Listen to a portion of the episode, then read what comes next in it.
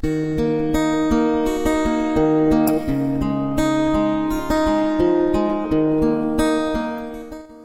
Vangelo di Matteo.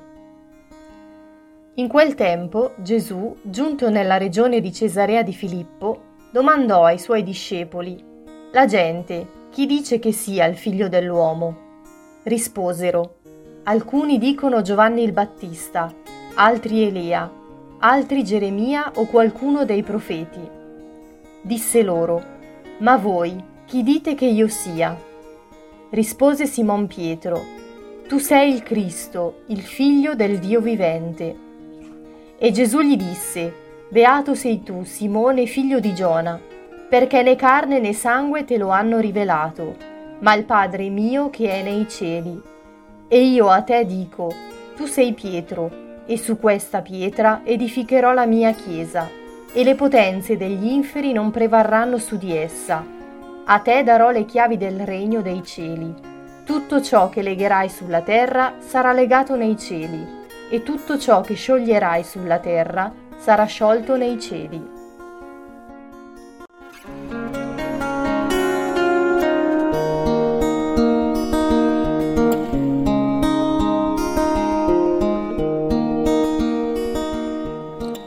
Gesù interroga i suoi discepoli ed essi rispondono parlando di cosa pensano gli altri. Allora Gesù si rivolge esplicitamente a loro e Pietro ci mette la faccia rispondendogli Tu sei il Cristo, il figlio del Dio vivente. È come se Gesù parlasse direttamente a me e mi chiedesse di provare a descriverlo, di parlare di lui in base alla mia esperienza, parlando del mio incontro con lui. Non so se come Pietro sarei capace di dare una risposta come la sua Dio ha messo nel cuore di Pietro quelle parole, così come le mette nel mio.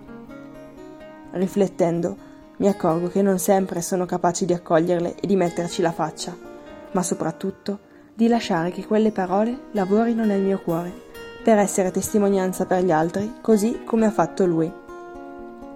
A Pietro viene affidato un compito speciale ed importante, come ciascuno di noi.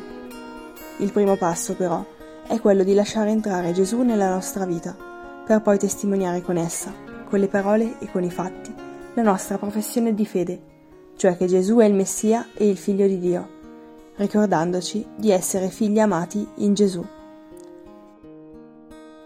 Oggi scrivo su un foglio la frase, con il mio nome, Chi sono io per te? e provo a dare una breve risposta.